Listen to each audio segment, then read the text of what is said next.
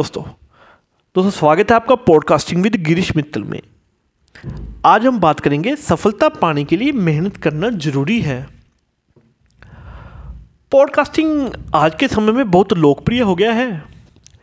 यह एक नए तरीके से अपने विचारों को लोगों तक पहुँचाने का बहुत ही सुविधाजनक माध्यम है।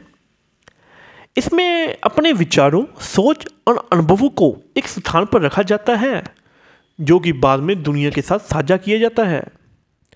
इस तकनीक से आप न केवल अपनी सोच और अनुभव को दुनिया के साथ साझा कर सकते हैं, बल्कि लोगों को भी अपना संदेश पहुँचाने में मदद मिलती है। इस तकनीक में सफल होने के लिए प्रत्येक व्यक्ति को काफ़ी मेहनत करने की ज़रूरत होती है। सफलता पाने के लिए, अपनी प्रस्तुति को बेहतर बनाने के लिए, कठिनाई से निपटने के लिए मेहनत करना होगा। इसके लिए पहले अपनी प्रस्तुति का पहलू बनाएँ।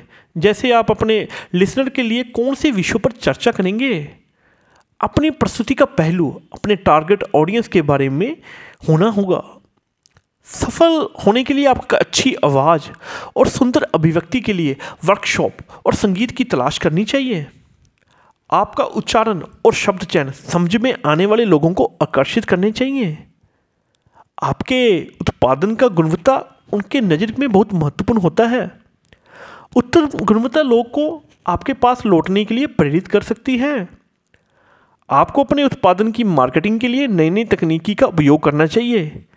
आपको अपने बढ़ते उद्यम के लिए सव्य का ब्रांडिंग करनी चाहिए।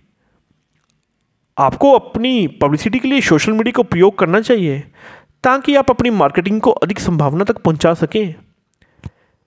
इसके अलावा आपको स्टैटिस्ट और एनालिस्ट का उपयोग करना चाहिए, ताकि आप अपने उत्पादन की वक्रिया चर्चा कर सकें और अधिक संभावना से सफलता पा सकें।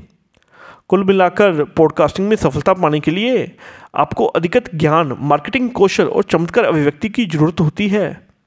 इस काम के लिए मेहनत और धैर्य बहुत ज़रूरी होता है। आपको अपने उत्पादन का ज़ोर से प्रचार करना चाहिए, ताकि आप अपनी सफलता के सपनों को पूरा कर सकें।